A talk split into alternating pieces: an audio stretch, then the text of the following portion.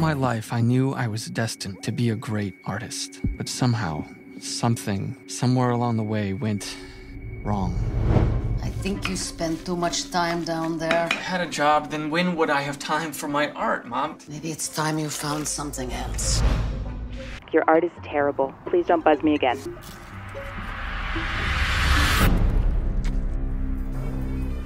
O serviço de streaming Prime da Amazon é uma caixa não curada, completamente anárquica de conteúdos que eu adoro. Ao contrário do Netflix, que é composta maioritariamente por chouriças que foram enchidas para criar catálogo, porque o Netflix pretende criar um catálogo próprio a partir do momento em que se percebeu que existem montanhas de serviços de streaming que querem começar a recuperar os seus conteúdos. O Netflix enverdou por este meio que é a criação dos seus próprios conteúdos. Eu não vejo séries e os filmes são todos terríveis. Dos filmes todos Netflix que saíram até agora e que eu tenho visto, três ou quatro foram mais ou menos, não direi que foram espetaculares.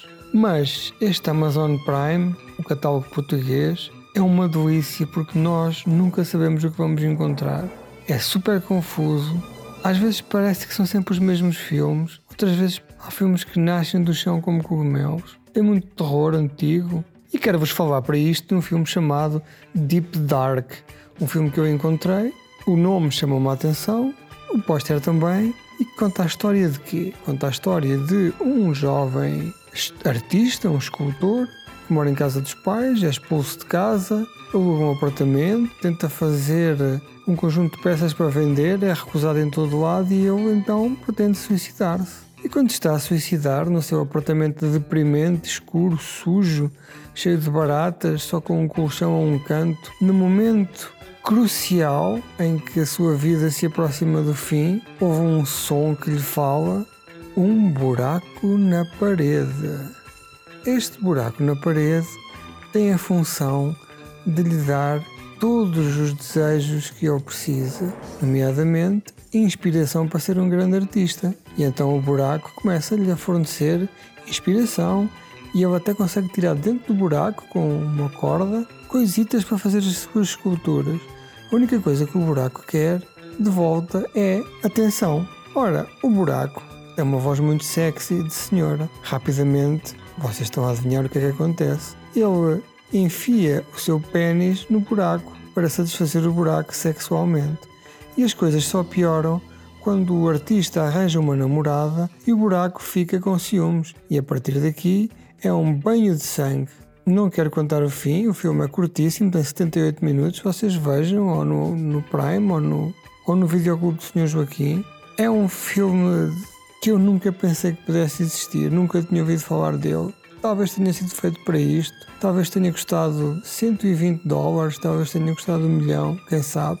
Mas tem uma característica impressionante. Independentemente de ser um bom filme ou um mau filme, que é uma coisa subjetiva, ele tem uns temas muito nova carne de Cronenberg e depois tem também a sua bizarria de hum, David Lynch, mas os temas são simples, não são estes temas completamente enterrados na psicologia do novo milénio. São temas simples, são pessoas que querem ser amadas, são pessoas que querem ser profissionalmente reconhecidas, pessoas que querem ter uma vida digna, não é mais que isto. Mas este filme tem uma característica super impressionante que é onde é que isto vai dar. E nós somos obrigados a ver o filme até ao fim.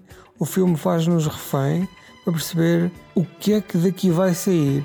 E de facto o filme, quando chega ao fim, tem uma matança considerável, tendo em conta que é um buraco na parede.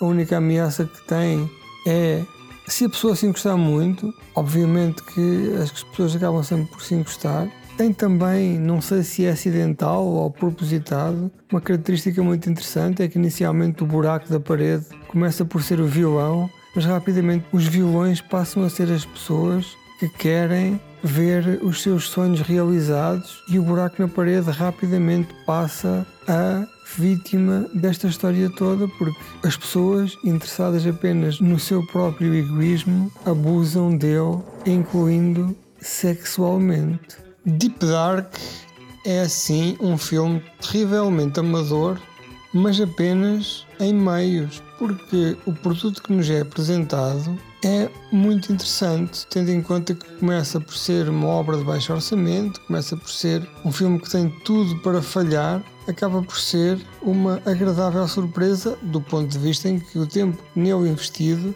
não é totalmente perdido. O realizador deste filme é um senhor chamado Michael Medaglia.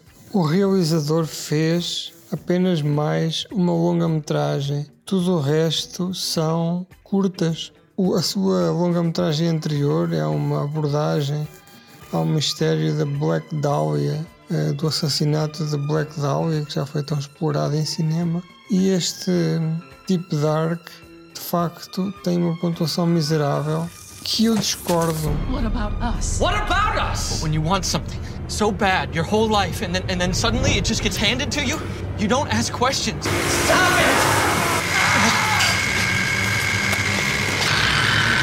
Just take it. You and I, we could have a really great future together.